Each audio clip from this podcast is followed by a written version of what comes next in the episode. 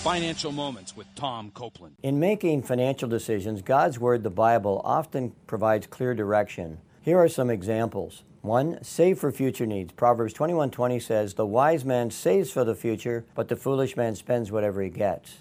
Number 2. Use minimal debt because Proverbs 22:7 warns of the dangers of debt. 3. Put God first in managing money, and God will meet your needs. In Philippians 4:19, Paul said, "And my God will meet all your needs according to His glorious riches in Christ Jesus." Notice that Paul indicated that God would meet our needs, not God and the credit card company or the bank. Number 4, do not covet what others have, Exodus 20:17. And finally, learn to be content. Paul said, "For I've learned to be content, whatever the circumstances. I can do everything through Christ who gives me strength." In summary, in order to discern God's will in managing money, you should review God's financial principles as provided in His Word. To learn more, check out CopelandFinancialMinistries.org.